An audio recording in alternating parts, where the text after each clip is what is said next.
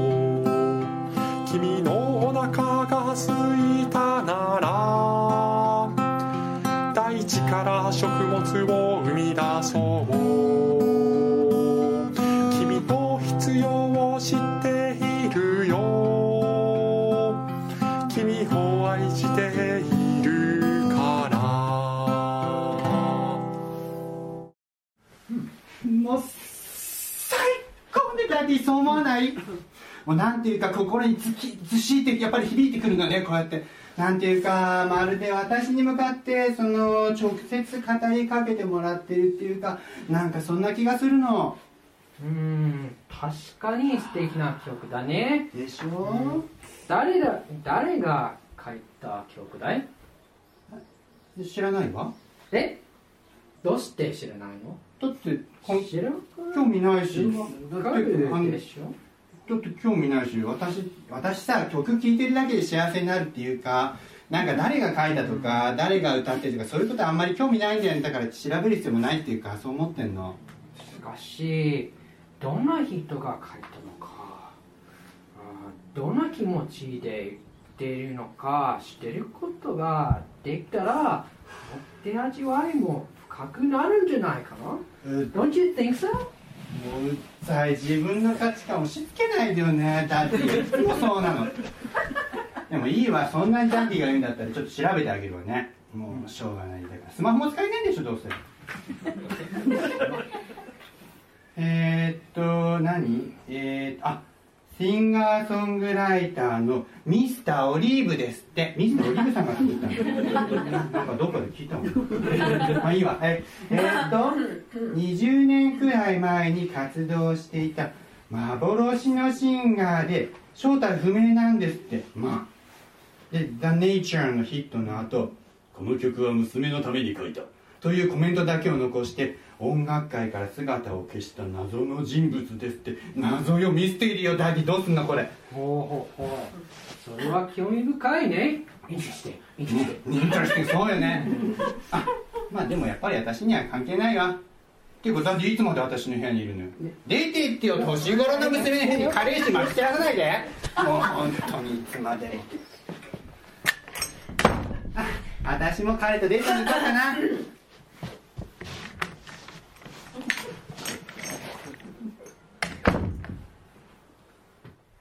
そして10年が経ちました。智子も立派な大人の女性に成長し、素敵な結婚相手を見つけて幸せに暮らしていました。ところがある日年老いた父が脳梗塞で突然他界したという知らせが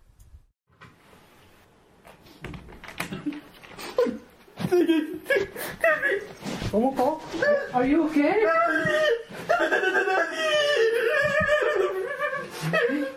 Yes yes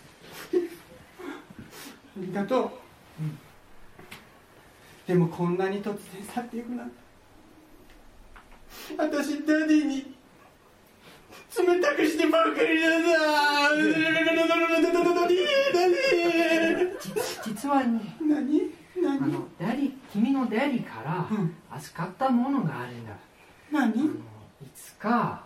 の君に見せてあげてくれてここに君の生まれた時のビデオが入ってるらしい。 Daddy Unbelievable 早速見ましょうね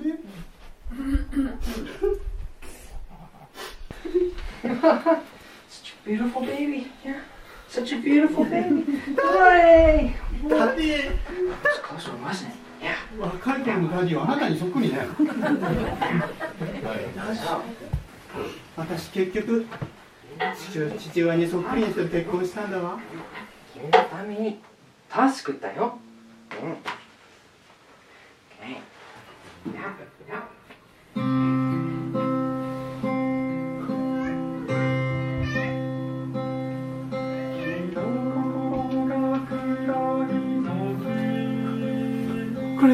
れ The Nature だわどうして？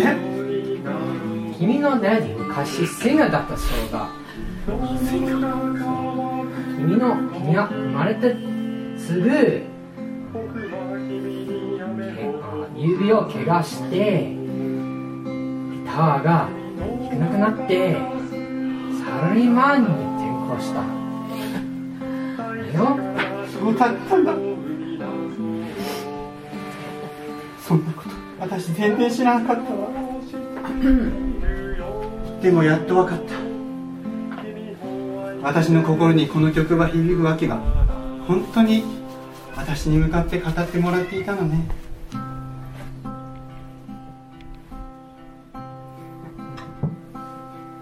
君の心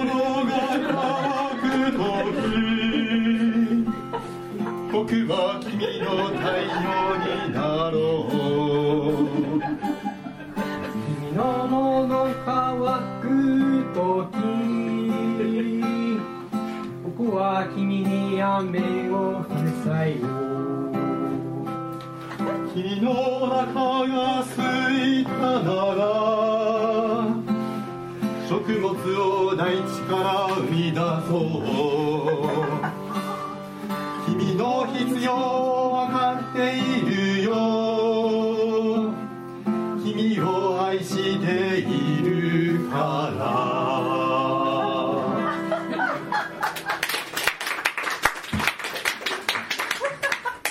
じゃあ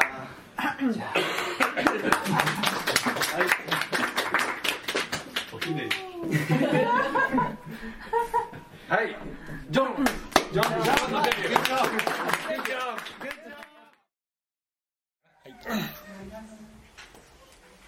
はい、おはようございます。はい。えー、ね。自然なんですよ。自然がテーマなんです、今日の話は。ね自然。えーこの小淵沢の土地に住んでるとですね、まあ、えー自然が綺麗だってことで皆さんたくさん、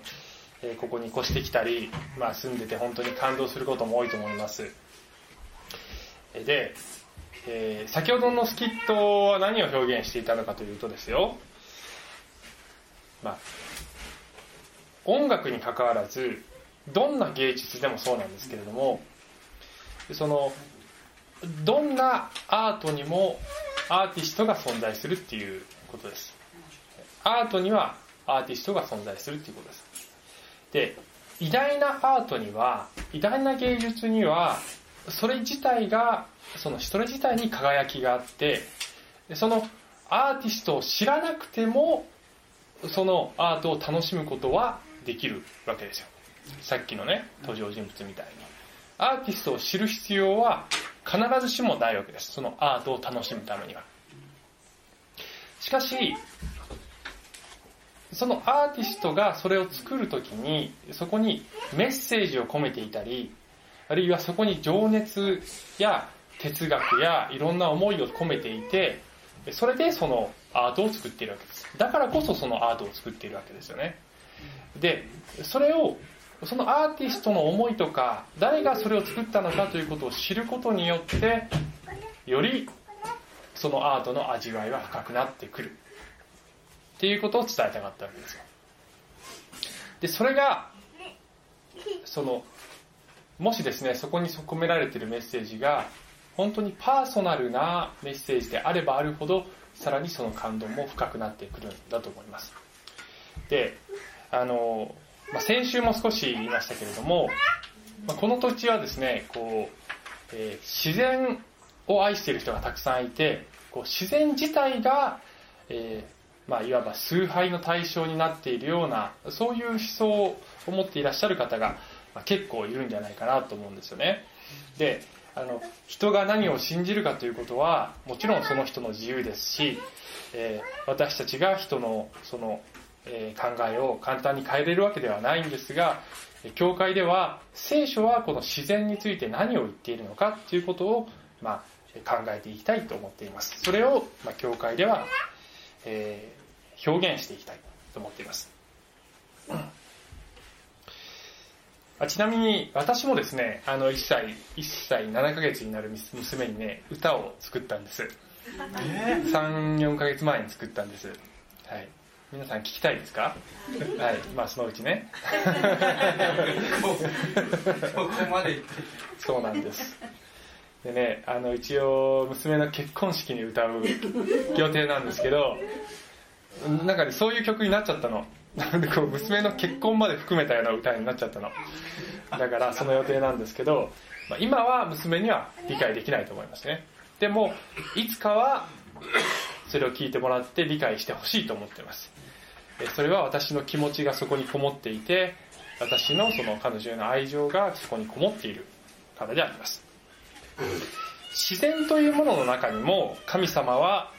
え私たちへのメッセージを込めているというふうに聖書は言っています。そして私たちがそれをキャッチすることができるならばそれはますます神様を礼拝したいというその気持ちにつながると思います。今日のポイントは、えー、作り主だけを礼拝するっていうことですポイントはだけですだけだけという言葉です作り主を作り主だけを礼拝するということが今日の結論であります。それが私たち人間のするべきことだということです。で、えー、まあですね、私の聖書の先生の中川先生がよく言うのはですね、クリスチャン信仰というものは世界観であり歴史観であるってよく言うんです。しょっちゅう言うんです。世界観であり歴史観である。私たち多分あの多くの場合クリスチャンになるということは人生観だって思ってるかもしれませんもちろん人生観も含むんですですがそれ以上のものなんですよクリスチャンになるっていうことはそれは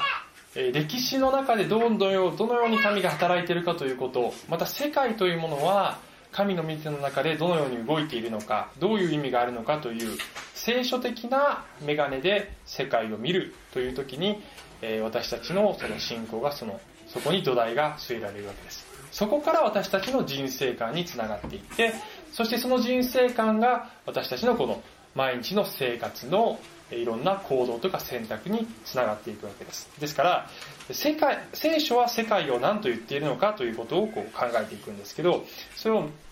3つの、まあ、段階で言うとですね、こうなります。世界は素晴らしい。世界は堕落している。世界は贖われる。です。贖われるという言葉は、まあ、あまり日常生活では使わないですけれどもあの回復されるということですね、まあ、神様がもう一度買い取るという意味です。あがなうというのはもう一度買い取るという意味があります、えー、それはすなわち世界がもう一度回復するということです。世界は本来素晴らしいんだ。だけどえ堕落している。えそしてあがなわれるということがこの聖書の世界観であります。でこのですね一つ一つのステップを、えー、順番に見ていきたいんですけどね。まず第一に、まあ、今日はねいつもとちょっと違うような、えー、進み方でメッセージをします。この3つの段階に従って、えー、自然というものを理解していきたいと思います。はい、まず第一に世界は素晴らしいんだっていうことを聖書は言ってます。創世紀一章。初めに神が天と地を創造した。地は暴漠として何もなかった。闇が大水の上にあり神の霊が水の上を動いていた。これさっきねちょうど子供礼拝でも言っていた言葉であります。神の霊というのは精霊だっていう話をしていました。精霊がこの世界の初めのこの働きに参加していたということです。神は仰せられた光があれすると光があったって書いてますね。でここからこの創造が始まっていくんですがそれを全部、えー、今日は追っていくことはしません、えー、ポイントは神様は言葉で世界を作られたっていうことです神様は光があるといえば光があり、えー、そして、えこの、え言葉で想像していったんですよね、世界を。そして、まあ、一気に創世紀一章の一番最後の31節に飛んじゃうんですけど、神はお作りになった全てのものを見られた。見よ、それは非常に良かったって書いてあるんですね。神様が、えー、もう惚れ惚れしてる。自分の作品に。ね、これす、あの、あのですね、あ、その前に、あ、その前にこっち読みましょう。はい。えー、ヨハネによる福音書、さっきの創世記はね、旧約聖書の一番最初ですよね。えヨハネによる福音書は新約聖書の、えー、書ですけれども、そこでヨハネが一番最初にこういうふうに言ってますね。初めに言葉があった。言葉は神と共にあった。言葉は神であった。創造の話をしてるんです。で、この初めにっていう言葉が被っているんですけどね。ねえー、言葉があったって書いてあるんですねで。言葉は神と共にあったっていうことは 言葉というものと神というものは別個のものだっていうことが分かりますよね言葉は with 神なんですよでもそのすぐ後で矛盾したことを言ってます。言葉は神であった。つまり言葉イコール神だって言ってるんです。言葉と神は別個のものでありそれでいて同じものだっていうふうに言ってるんです。ここに三位一体という考え方のそのえー、イメージがすでに表現されているわけですよね。えー、三位一体っていうのは父なる神子なる神精霊なる神が、えー、3人いるんだけど1つなんだ。1つの1人の神なんだっていうのが三位一体ですけどもここでも、え、それが表現されています。そして、え、この方は初めに神と共におられた。この方っていうのは言葉という言葉を表現しているわけですね。全てのものはこの方によって作られた。作られたものでこの方によらずにできたものは一つもないって書いてます。つまり言葉という方によって、えー、この全てのものが作られたっていうふうに書いてあるわけです。そしてこのですねヨハネの福音書を読んでいくとこの言葉というのはキリストの言葉であるっていうことが分かります。キリストは神の言葉って呼ばれてるんですね。ですから創世紀の最初のこの創造の話と新約聖書のヨハネの福音書はかぶっているわけです。神が言葉で全てを創造した。そしてその言葉はキリストである。っていうふうに言ってるわけです。つまり創造の技に父なる神子なる神そして精霊がこの三位一体の神全てが創造の技に参加してるっていうことであります。でそれは非常に良かったっていうふうにきっとその父子精霊の間でねいやーいいの作っちゃったよねって言い合ってる感じなわけですよ。ちょっとこれやばくない？って言ってるわけです。あすいません。やばいっていうのはね最近の言葉ですごくいいっていうことをやばやばいって言うんですけど神様が三位一体の神がちょっとやばいの作っちゃったよねって言ってる惚れ惚れしてる、えー、わけですね。そしてこの聖書はこの自然界が神の素晴らしさを私たちに示しているっていうふうに言ってるわけです、えーまあ、詩篇の19編には「天は神の栄光を語り継げ。大空は見ての技を告げ知らせる。昼は昼へ話を伝え。夜は夜へ知識を示す。話もなく言葉もなくその声も聞かれない。しかしその呼び声は全地に響き渡りその言葉は地と地の果てまで届いた。って書いてます。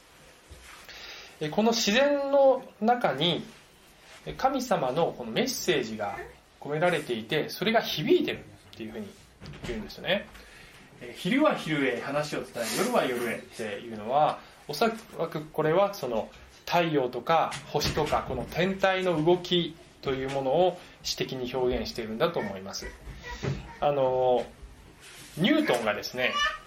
ニュートンってね科学者がまあ神様を信じてるわけですね。でこういうエピソードを聞いたことあるかもしれませんけどもあのこういうエピソードがあるんです。ニュートンは神が宇宙を創造したということを知っているんです。で、まあ、ある時部屋でこのですね、えー、太陽系か何かの模型を自分で作ったっていうんですよね。で、えー、それはこうハンドルを回すとちょうどいい、えー、スピードでこの星が、えー、うまくこう回るようにあの成功に作られている模型だった。でそこにですねニュートンのこの無神論者の友人が部屋に入ってきてこのこの模型はすごいねと、ね、これどうどうやってこれ作ったの？君が作ったの？ってニュートンに言ったと。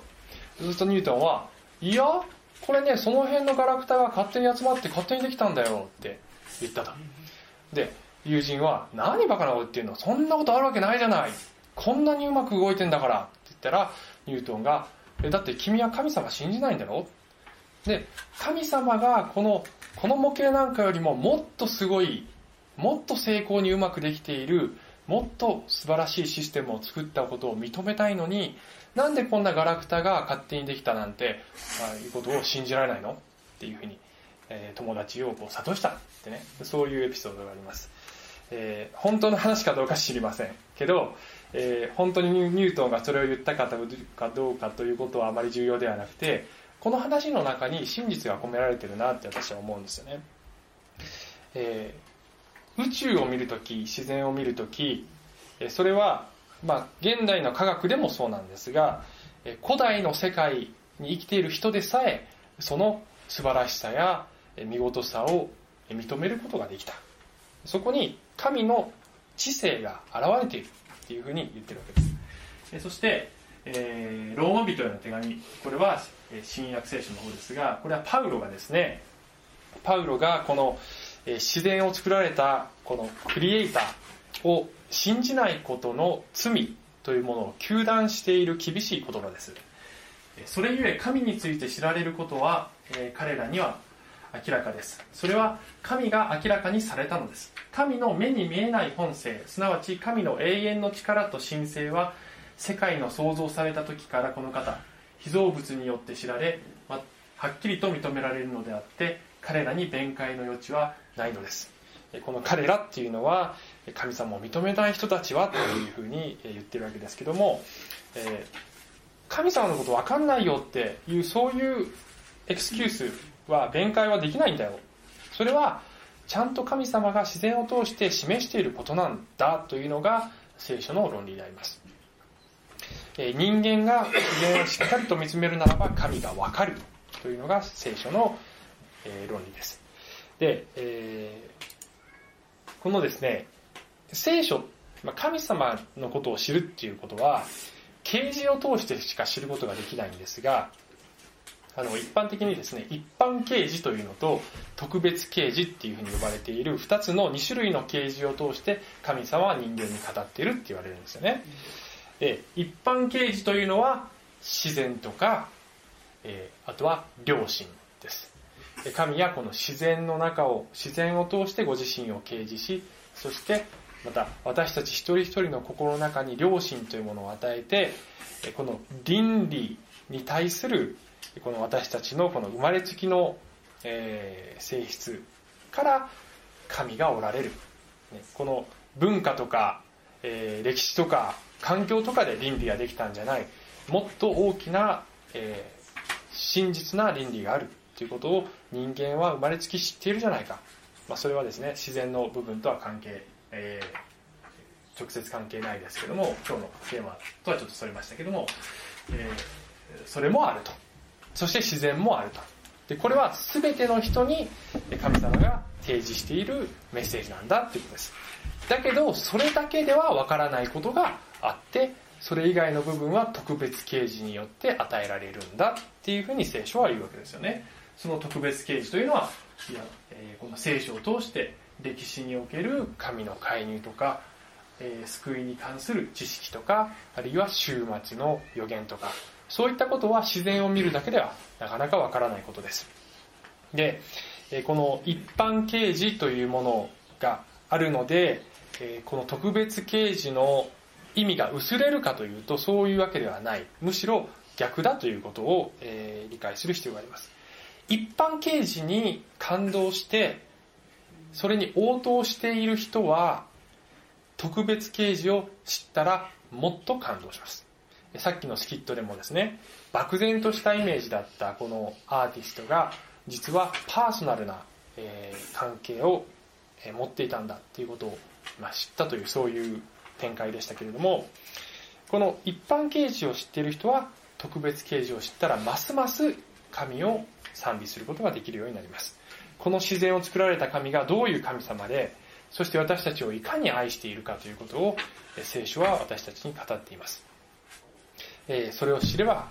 この自然を見た時にあなんて神様は素晴らしいんだろうってますます思え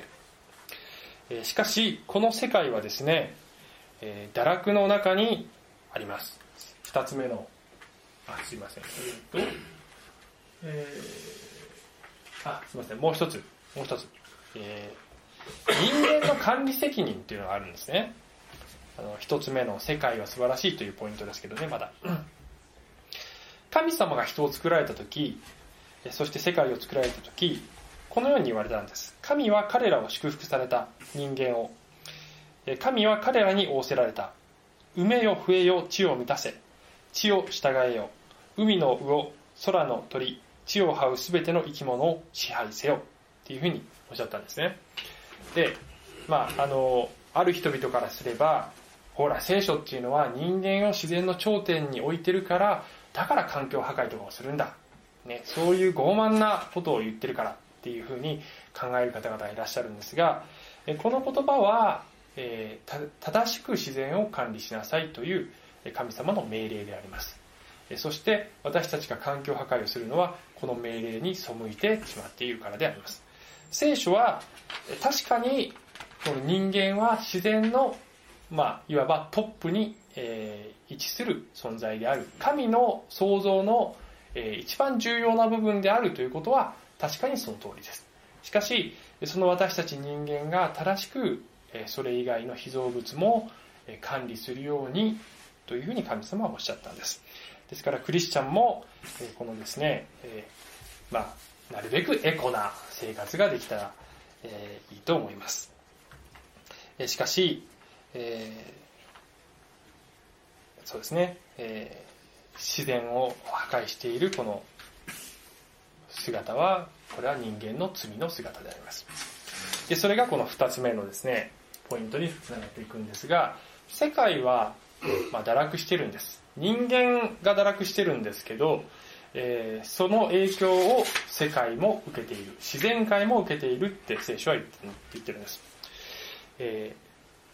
まあ、旧約聖書の創世記には人が罪を犯して神から離れてしまったっていうね、話が書いてあるわけです。まあ、数ヶ月前にちょうどこのアダムとエヴァの話をしたんですが、その時に、えー、まあ人が神に背いてしまったっていうところで神が人に対してこのように宣告されるんですねまた人に仰せられたあなたが妻の声に聞き従い食べてはならないと私が命じておいた木から食べたので土地はあなたのゆえに呪われてしまった。あなたは一生苦しんで職を得なければならない。土地はあなたのために茨とアザミを生えさせあなたは野の草を食べなければならない。って書いてます。えー、土地が呪われてしまったって書いてるんです。で、これはですね、あの、人が罪を犯す前の世界というものは理想的なあの世界だったっていうふうに表現されているんです。しかし、人間が罪を犯したことによってこの自然世界のシステムとか生態系とかまで含めて変化してしまったというのがこの聖書のこの自然観なんですよねなぜそうなるのかというと人間がこの世界を管理する役割を持っているからです今の世界でもですね、まあ、会社でもあるいは国でもトップがいてそのトップの管理下にある人たちはそのトップの決断によって影響を受けますよね。それと同じことが起こったっていうふうに言ってるんです。人が管理している自然界もこの人間の堕落によって自然界はこの壊れてしまったっていうふうに聖書は言ってるんです。ですから、え、まあ、自然的自然の災害とかが起こったりなんかして、え、この自然界は人間にとって極めて厳しい環境になってしまったんです。それは人間の罪のためです、非常にですね悲惨な自然災害が起こったりとかすると、えー、私たちは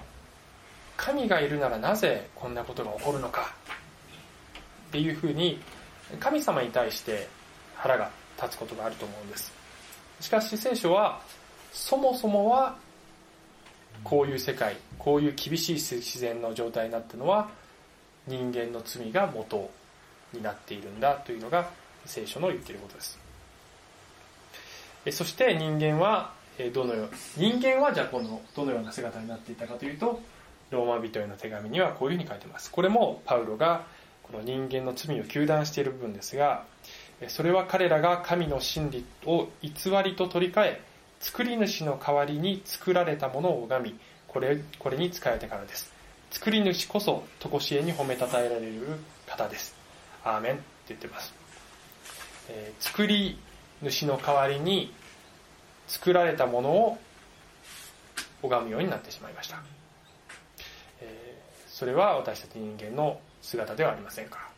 日本の姿でもあるし日本だけでもないと思います、えー、まあいわゆるですね日本のその古来の宗教で言えば、えー、この自然の中にいろんな神様がいるといったものだったりあるいはいろんな動物の像を作ったりあるいは人間が神様になってしまったりするわけです。祀られたりしてね。あるいはあの特にこういう土地だと多いのがこの自然そのものが神様なんだ。あるいは宇宙そのものが神様なんだっていうこういうの半神論って言いますけどもそういう思想を持っていることがあります。でも、えー、ね、そういう方々がみんなすごく悪い人たちだっていうことじゃありません。私の友人にもあのすごく立派な人でそういう考え方を持っている人たちはいますが聖書はそれは、えー、この神様の視点からするとそれは違うんだというふうに言ってるんです、えー、作り主こそが称えられるべきで作られたものを拝んでしまっている人間の姿はそれは的外れな姿なんだというふうに言っているんです。さてで先ほどですね災害の話をしました。であの最近もですねネパールとかで地震が起こったりそしてに日本でもまあ311が起こったりしてやはりですねその私たちはあの先ほども言いましたけども神様どうしてですかっていう気持ちがあると思うんです。でここでちょっとその災害というものにあの関連して一つ紹介したい聖書の記事があるんですね。イエス様は災害というものをどう捉えるのかっていうことです。で今から読むのはこれは厳密には自然災害の話ではありません。自然とは直接関係ないです。これはどっちかっていうとね人災人間による災害の話が書いてあるところです。が、人間による災害でも自然災害でも、このですね、罪のない人たちが、このとばっちりを食うというような、えー、罪のない人たちが犠牲になった時に私たちは、なんでこんなことがこの、ね、正しい人たちに、悪くもない人たちに起こるんだろうっていう気持ちがあるじゃないですか。でそういう気持ちに対してイエス様は何ておっしゃるのか、えー、ということが少しわかる、えー、箇所だと思うんですね。えー、こういう記事です、えー、ちょうどその時ある人たちがやってきてイエスに報告した。これはですねイエス様が群衆に対して話をしている場面なんです。えー何を報告したかというとピラトがガリラヤ人たちの血をガリラヤ人たちの捧げる生贄に混ぜたというのである。ってちょっと分かりにくい言葉なんですけどもガリラヤっていうのはですねイエス様が出身のその地方です。でその何を言ってるかというとピラトというローマ帝国の総督が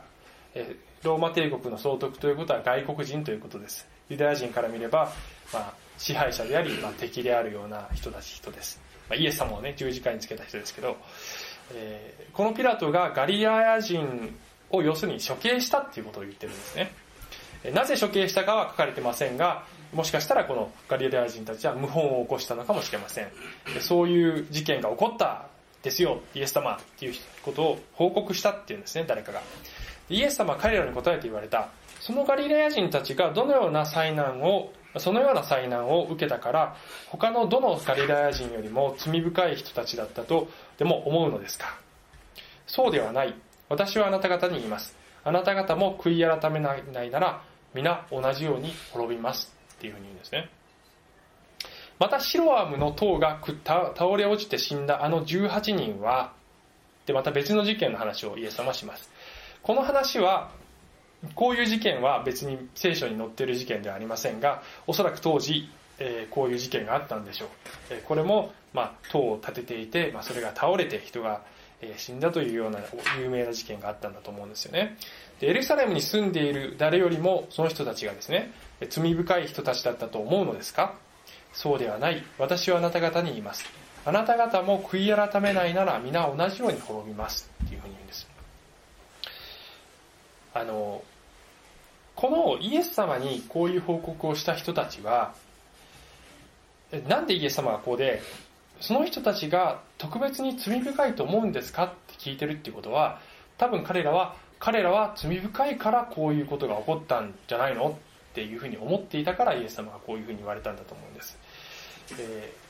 因果応報の考え方がえー当時のユダヤにもありました、えーまあね、目に目の見えない人の話が別のところに出てきますけどあの人が目が生まれつき目が見えないのは親が罪を犯したからですか？本人が罪を犯したからですか？とかってそういうふうに言う場面もありますけども、えー悪い人に悪いことが起こって良い人に良いことが起こるはずだっていうふうに思っているわけです。で私たちもですねあのそういうふうな感覚が心のどっかにあると思うんですね。え私たちは例えばそのネパールとか東北とかで、え災害に遭った人たちがいてで決して彼らが悪い人たちだと全然思ってないと思いますね。だけど罪のない人たちがなんであんな目に遭うんだろうっていう言葉がですねよくさっきも言いましたね。あの出てくるんですでメディアとかでも、えー本当にそういう言葉が出てくるわけですね。でその疑問の背後には本来そうあるべきじゃないのにっていう気持ちがあるからそういう言葉が出てくるんだと思います。罪のない人たちが悪いことに遭うのは理不尽だ。悪い人に悪いことがあるの起こるのはそれはわかる。良いことが良い人に起こるのはわかる。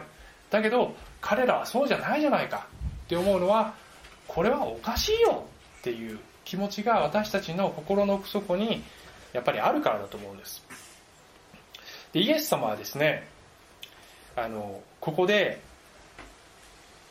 その問題の問いのですねあの視点を全く変えているんです。すなわち、まあね、この世でいろんな不公平なことがある理不尽なことがある。だけどそれは最大の問題じゃないんだよ。って言ってるわけです。それが問題の本質じゃない人間にとって。問題の本質は私たちみんなが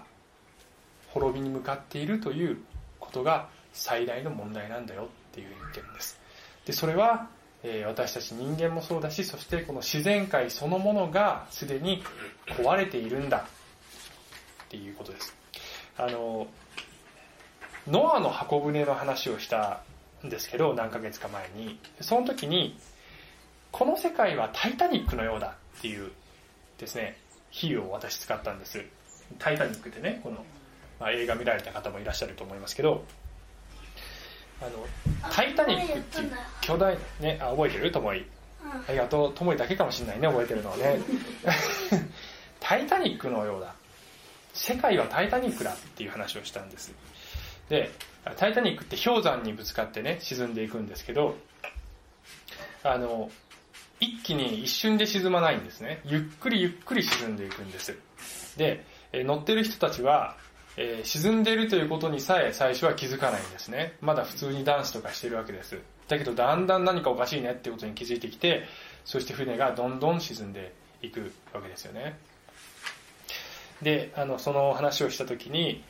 えー、人が罪を犯したときに、この、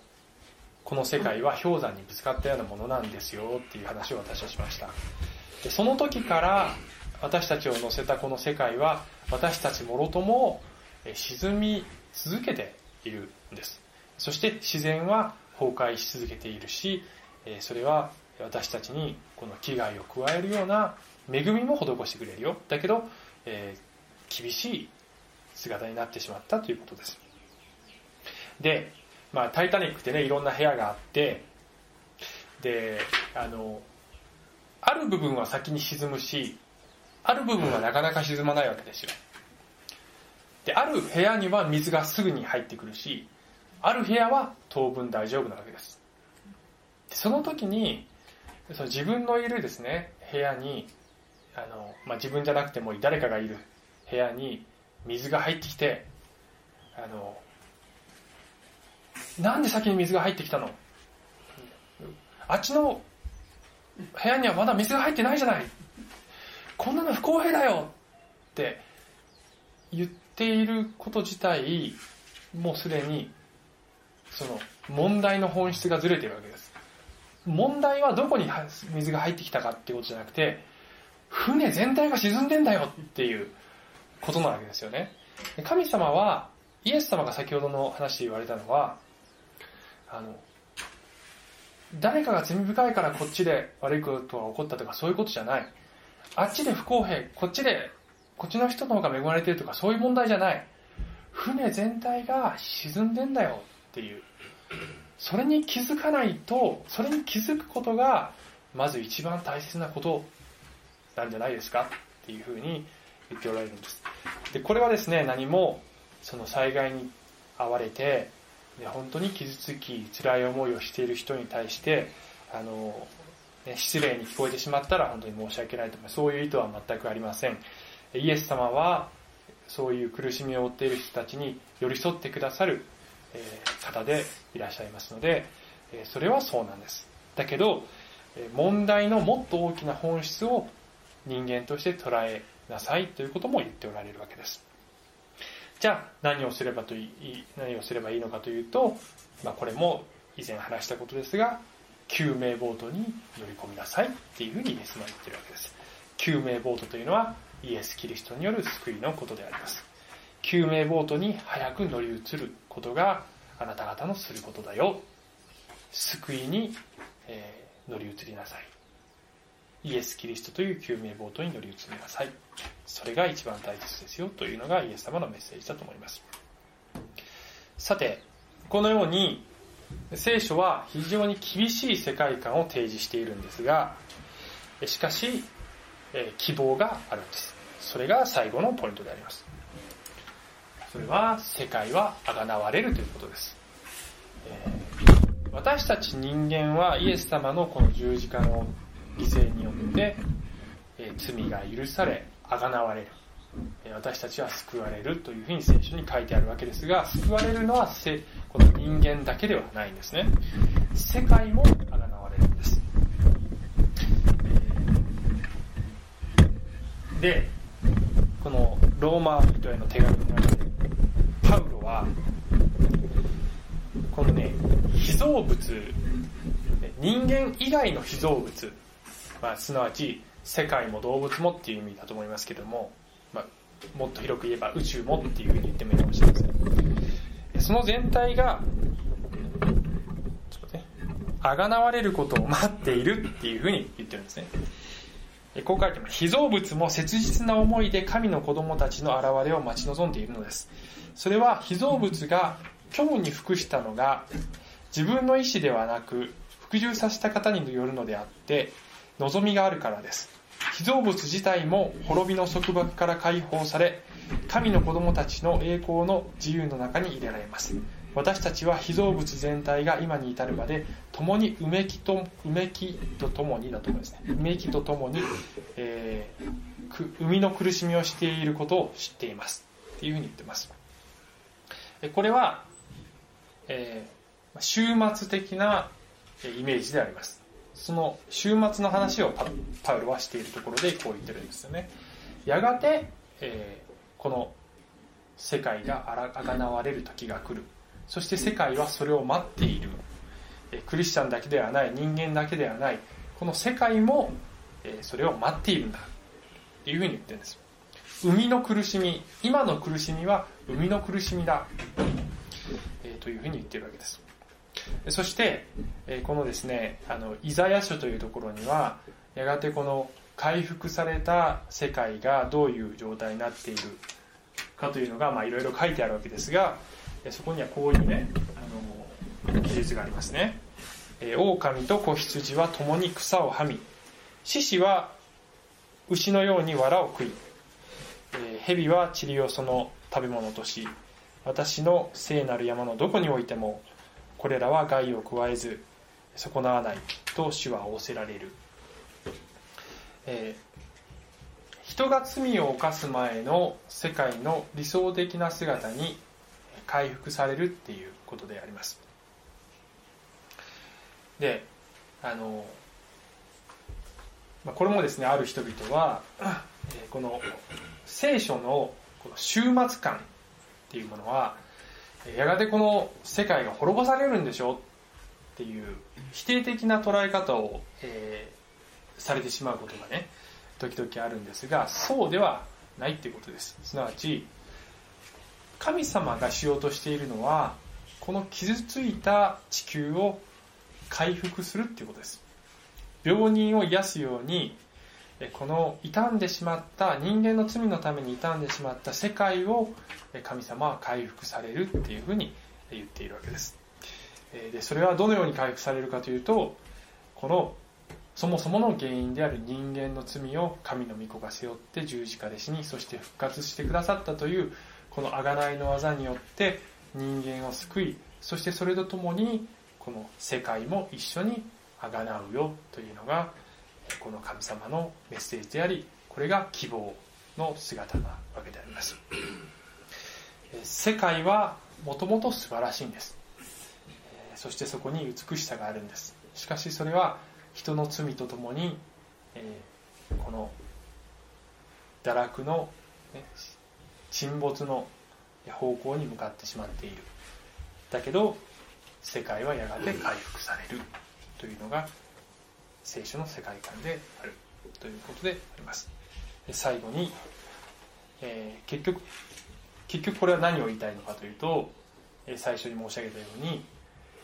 この神様を礼拝しようじゃないですかということであります。